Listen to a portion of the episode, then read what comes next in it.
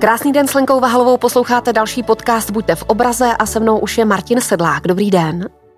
Ředitel Svazu moderní energetiky. Můžete na úvod tenhle svaz představit? Velmi rád. Svaz moderní energetiky vznikl v roce 2018 a zabýváme se jednotlivými částmi právě moderní energetiky, od obnovitelných zdrojů přes akumulaci energie po čistou mobilitu, ale našimi členové jsou také například zástupci poskytovatelů energetických služeb a nebo systémů, který se do budoucna prosadí, tedy společnosti, které se například zabývají zeleným vodíkem. Když mezi kamarády mluvíte o moderní energetice, ví přesně, o čem je řeč?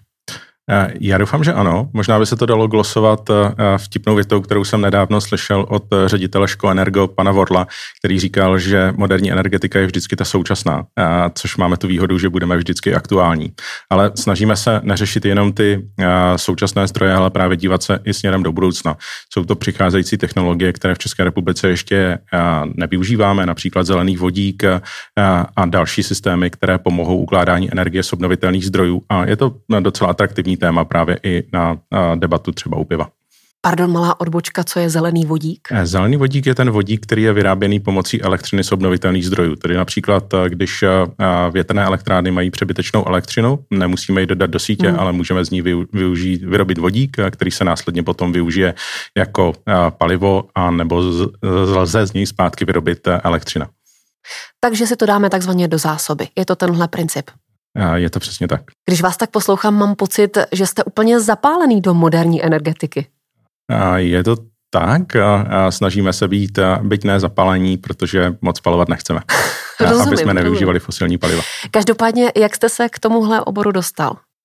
Já jsem energetiku vystudoval, studoval jsem VUT v Brně, konkrétně právě přímo energetické inženýrství, byť je to obor, který v době, kdy já jsem studoval, tedy v nultých letech tohoto století, tak se zabýval více uhelnými elektrárnami nebo jadernými elektrárnami, ale už během studia jsem si všiml, že existují také fotovoltaické panely nebo větrné turbíny, které mě lákaly víc a samostudiem jsem si doplnil tady tuhle tu část energetiky a věnuji se jí od konce mého studia. Jakým směrem se Česká republika, dejme tomu po revoluci, ubírá? Jsme na tom dobře? Postupně jsme na tom stále lépe a lépe, i když v některých oblastech by mohlo být ještě lépe. Například Česká republika má dlouhodobě problém s využitím potenciálu energetických úspor. Jsou to například projekty zateplování budov nebo zvyšování efektivity výroby. Tam stále Česká republika ztrácí a mohli bychom na tom být také lépe v podílu obnovitelných zdrojů. Aktuálně využíváme z obnovitelných zdrojů v elektroenergetice zhruba nějakých 13 mm. Když to srovnáme s jinými státy v Evropě, tak je to opravdu docela nízké číslo a máme co dohánět stále. A platí ta vize, že do roku 2030 to má být 22 do roku 2030 to má být stále 22%, to je energie dohromady, mm-hmm. jak tepelná, elektrická, tak v dopravě, ale dá se předpokládat, že se právě toto číslo bude aktualizovat, protože tak, jak se zpřísňují nebo zambiciozňují, spíše je možná lepší slovo, evropské cíle do roku 2030, tak ambicioznější bude muset být i Česká republika. Proč jsou na tom třeba Poláci a Slováci lépe než my? Poláci jsou na tom lépe v posledních letech eh, než my, právě v oblasti elektroenergetiky. V minulém roce nás dokonce předběhli eh, v instalovaném výkonu solárních elektráren. A co Slovensko? Slovensko eh, má minimálně papírově lepší podmínky než my. Aukční podporu mají také zavedenou, ale zatím ji pro novou fotovoltaiku nevyužili, takže jsou na startovní pozici lépe připravení než my a uvidíme, jak k tomu přistoupí právě nová vláda pana premiéra Matěviče. Řekla bych, že když se eh, řekne obnovitelné zdroje energie, že už každý tuší. Ale co si pod tím přesně představit? Mm, já bych... Voda, vzduch, no. slunce. Jako symbol obnovitelných zdrojů bych eh, právě viděl fotovoltaiku. Myslím si, že právě solární panel je eh, vítězem v rámci energetické transformace a to díky tomu, že je to vlastně jediný energetický zdroj, kterému se podařilo takto fantastickým způsobem skrotit svou cenu.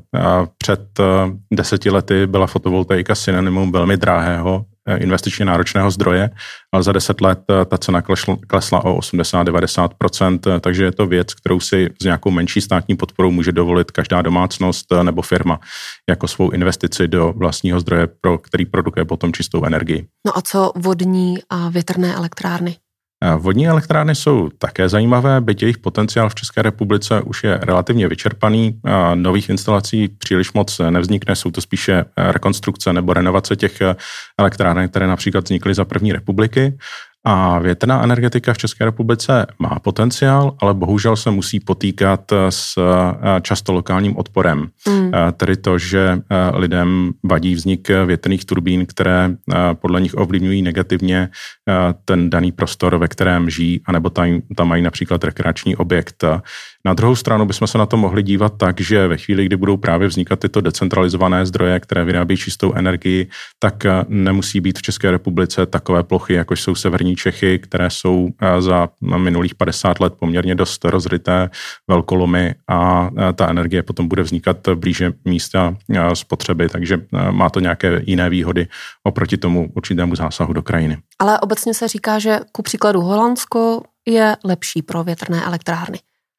Holandsko má tu výhodu, že to je stát, který může instalovat větrné parky také na moři, které mají daleko větší využitelnost než ty na pevnině, ale mm, není to tak, že by nedávali větrné elektrárny na pevnině smysl. Tak je to zdroj, který vyrábí s využitelností kolem 30% v těch dobrých lokalitách, které máme k dispozici v České republice. A jaké jsou další typy obnovitelných zdrojů energie? Hmm, pak to můžou být například bioplynové stanice, eh, ideálně tedy bioplynové stanice, které využívají část biologicky rozložitelného odpadu, tedy to, co nám dneska skončí na skládkách a produkuje skleníkový plyn, metan, který ovlivňuje klimatickou změnu tak eh, daleko smysluplnější využití je eh, zahrnout eh, bioplynové stanice do systému cirkulární ekonomiky, kdy se právě biologický odpad například z restaurací nebo i domácností nebo podniků separuje a využívá k výrobě energie ideální zdroj také pro české vesnice. Generuje to i pracovní místa, jak v zemědělství, tak při využití výroby bioplynu anebo biometanu, který je potom výstupem z těchto bioplynových stanic. A další zdroj, který máme k dispozici, tak jsou zařízení, která spolují biomasu. Mohou to být například do budoucna teplárny, které pomohou českému teplárenství zbavit se uhlí. Ale pro vás je tedy na prvním místě solární energie. Mhm, je to tak. Je to zdroj, který je opravdu nejdostupnější i v českých podmínkách a, a často ještě stále dneska lze slyšet takovéto kliše, že v Česku nesvítí anebo i nefouká, ale právě fotovoltaika anebo potažmo ty větrné turbíny jsou i ideální zdroj do českých podmínek. A když existuje ve veřejném prostoru odpor třeba vůči těm větrným elektrárnám, tak existuje i odpor vůči těm solárním panelům? A Občas se ještě stále můžeme setkat eh, s pocitem, že solární panely zabírají zemědělskou půdu. Ono to a, eh, už při dnešních technologiích a nebo řešeních nemusí být pravda. A koncept, eh, který přichází z Německa nebo z Francie, se nazývá trochu jako tajemným kombinovaným názvem agrivoltaika, hmm. což je spojení a, agrárenství a fotovoltaiky, kdy fotovoltaické panely mohou být instalovány například nad vinicemi, nebo z Francie známe i projekty, kdy částečně zastínují jabloně.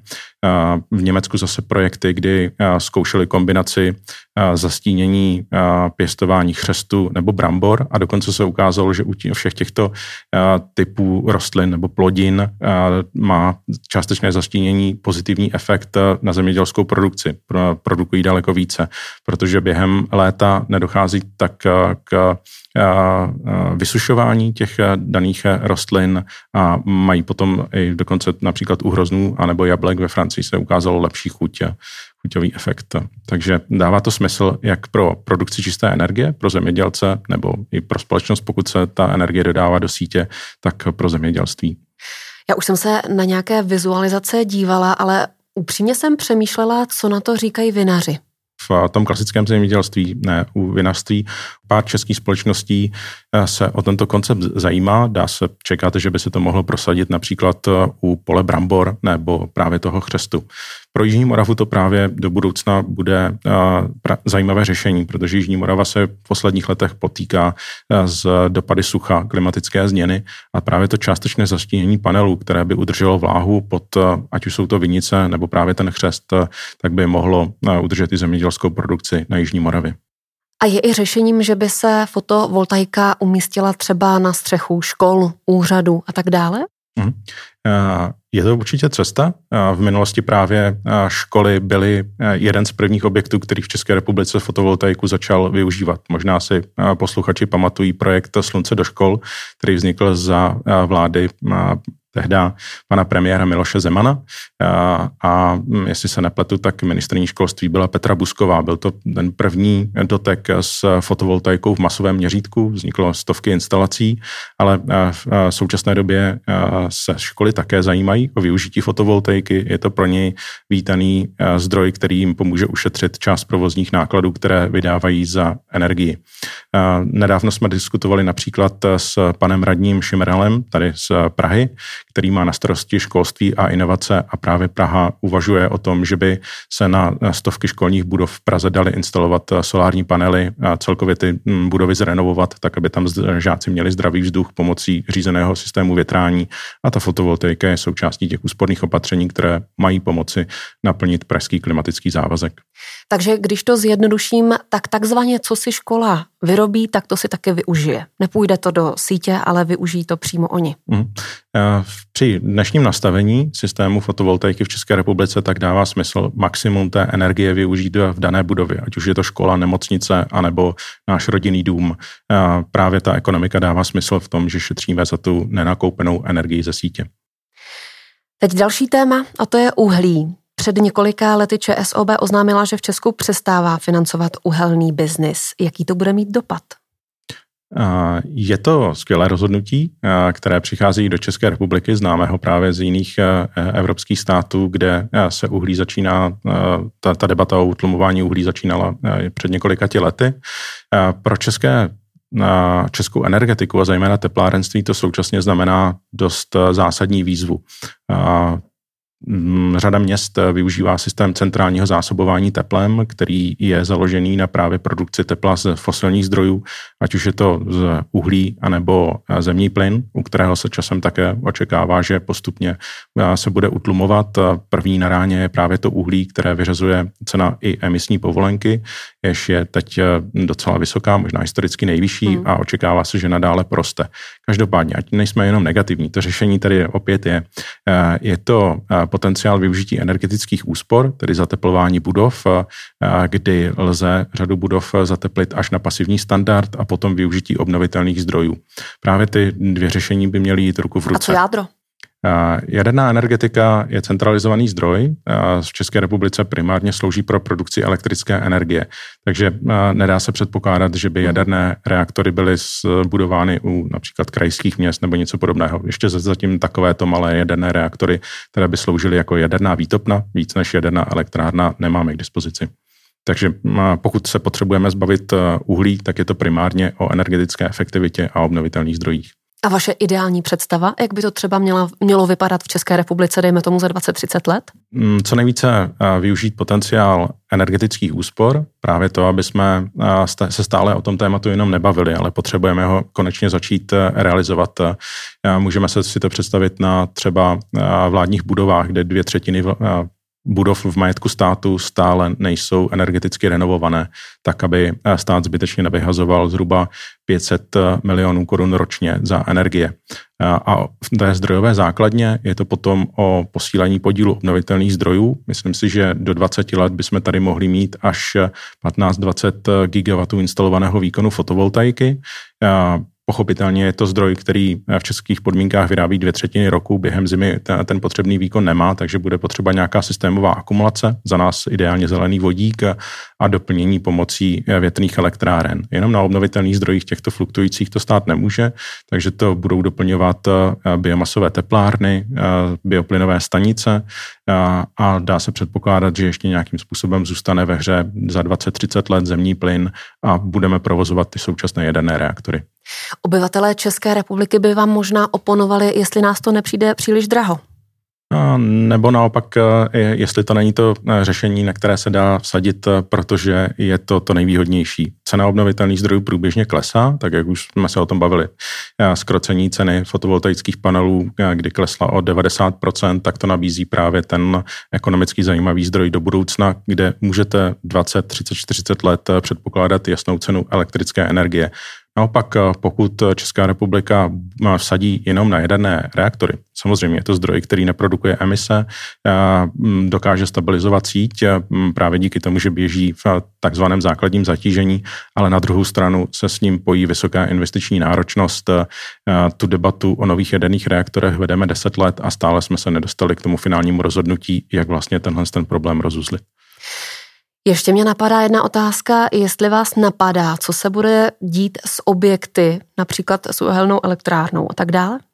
Hmm, pokud se podíváme na zahraniční zkušenosti, tak například ze Spojených států, Austrálie nebo i Británie vidíme řadu projektů, kdy se právě na bývalá uhelná elektrárna stala hubem pro moderní energetiku. Ať už je to instalace systému ukládání energie, anebo třeba fotovoltaické elektrárny. A o něčem podobném se uvažuje i v České republice. A, mm, obecně jsou známy třeba záměry Česu vybudovat v lokalitách uhelných elektráren fotovoltaické elektrárny. A chtěli by tam i dostat do Ústeckého kraje třeba výrobu baterií, tak aby Česká republika nebyla jenom importérem těchto technologií moderní energetiky, ale prosadila se i v České republice výroba. Teď mě zajímá elektromobilita. První otázka přímo na vás, jestli vlastníte své elektroauto nebo elektromobil. Já sám ještě stále elektromobil nemám, ale občas si pro pracovní cesty půjčuji elektromobil například od kolegů ze společnosti ČES. No a vidíte v tom budoucnost, nebo je to jenom trend? Elektromobilita je budoucnost, podle mého názoru, protože ve chvíli, kdy právě přesednete z konvenčního vozu, ať už je to diesel nebo benzín do elektromobilitu, tak vás ta jízda najednou začne bavit díky akceleraci daného zdroje ale jenom si musíte zvyknout na ten systém vyhledávání nabíjecích stanic a, a tom, že tam strávíte o pár minut déle než na klasické benzínce. Zase to můžete využít pro třeba práci, vyřízení e-mailů a, a nebo debatu s kolegou, s kterým cestujete. A netrápí vás ten krátký dojezd stále ještě?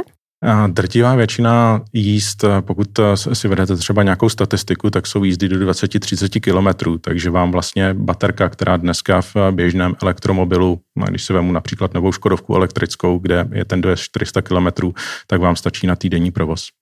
Když se podívám do budoucnosti, tak eh, mám pocit, že elektroauta by mohla nahradit ta současná. Co si o to myslíte vy? mohla, je otázkou, jak rychle se to povede. Myslím si, že v roce 2050 už tento problém řešit nebudeme a bude vyřešený. Budeme jezdit primárně na elektřinu. Teď je do budoucna je otázkou, zda to bude elektřina, která bude uložena v bateriích a nebo tam bude nějaký podíl například vodíkových automobilů. Napadá mě jediná věc, proč se to nezačalo dít dříve? To asi není jenom otázkou pro elektromobilitu. Tu, Kdyby jsme začali s fotovoltaikou v hmm. 50. 60. letech, kdy vznikl první křemíkový článek v belových laboratořích, tak eh, jsme také mohli mít eh, čistou energetiku podstatně rychleji. Bohužel lidstvo si na řadu věcí musí eh, najít svou cestu musí se prosadit společensky, takže i u té elektromobility jsme si museli počkat, až se vyvinou potřebné baterie. No ostatně elektromobilita byla první mobilita. Že přišly elektromobily ještě před spalovacími motory, ale potom, protože přeci jenom ten výkon uložený v ropě nebo v těch produktech z ropy je lépe přenositelný a využitelný, takže se prosadili benzínové a spalovací motory oproti baterkám, které jsme tehdy neměli k dispozici. Nyní už je máme. Pokud se podíváme na to, jakým způsobem rychle klesají náklady na baterie a roste hustota právě v bateriích, tak lze vidět, že kolem roku 2024-2025 už budou elektromobily plně konkurovat těm klasickým. Posloucháte podcast Buďte v obraze a se mnou je stále Martin Sedlák, ředitel Svazu moderní energetiky. Jakou máte, Martiné, vizi do budoucna s vaším svazem? Rádi bychom nadále vedli debatu o tom, jak využívat čisté zdroje v České republice. Naším cílem je vytvořit takové podmínky, aby se mohly obnovitelné zdroje stabilně rozvíjet. Česká republika, tak jak asi posluchači tuší, tak má zkušenost fotovoltaiku z roku 2010, kdy příliš skokově vyskočila a následně na 10 let měla stopku. Tak cílem svazu je pro jednotlivá řešení v moderní energetice vytvořit takové podmínky, aby nedocházelo ke skokovým změnám, ale ty zdroje se plynule rozvíjely bez negativních politických zásahů, aby z nich mohly těžit jak domácnosti, firmy, tak města a obce. Kterými státy se inspirujete? Je to třeba Německo? Hmm, Německo je určitě inspirativní stát díky tomu, že energie vende tam má, tedy ta transformace energetiky, přechod k obnovitelným zdrojům, tam má dlouholeté kořeny. S rozvojem obnovitelných zdrojů začaly po roce 1990, ale v posledních letech je pro nás i zajímavým státem Rakousko, kde je zajímavě složená vláda jak z křesťanských demokratů, tak zelených. Mm, ministrině pro energetiku a klima se stavila v rámci svého poradního týmu poměrně progresivní zákon na podporu obnovitelných zdrojů, který rozhýbává energetická společenství, což je věc, kterou bychom chtěli přenést také do České republiky, tak, aby se mohly rozvíjet nové čtvrti anebo i stávající s vyšším podílem obnovitelných zdrojů a akumulace energie. A na závěr osobní otázka, jestli myslíte zeleně v uhozovkách, teď eh, to nemyslím absolutně pejorativně, vůbec ne, ale jestli myslíte zeleně i v dalších oblastech svého života. Mm, samozřejmě se snažím recyklovat eh, a nebo se dívat i při nákupu výrobků na to, jakou mají emisní stopu, takže rád volím produkty, které jsou přímo vyrobené v České republice, ať už je to oblečení a, eh, a nebo potraviny. A stejně tak eh, se snažím například omezovat cestování letadlem, Bohužel se díky mému pracovnímu životu se mi hmm. nedaří úplně příliš omezovat využití automobilu, ale tak věřím, že časem přepnu právě na elektromobil poháněný elektřinou z obnovitelných zdrojů. Poslouchali jste podcast Buďte v obraze a mým dnešním hostem byl Martin Sedlák, ředitel Svazu moderní energetiky. Moc děkuji za rozhovor a mějte se hezky. Díky za pozvání a zajímavou debatu. Hezký den.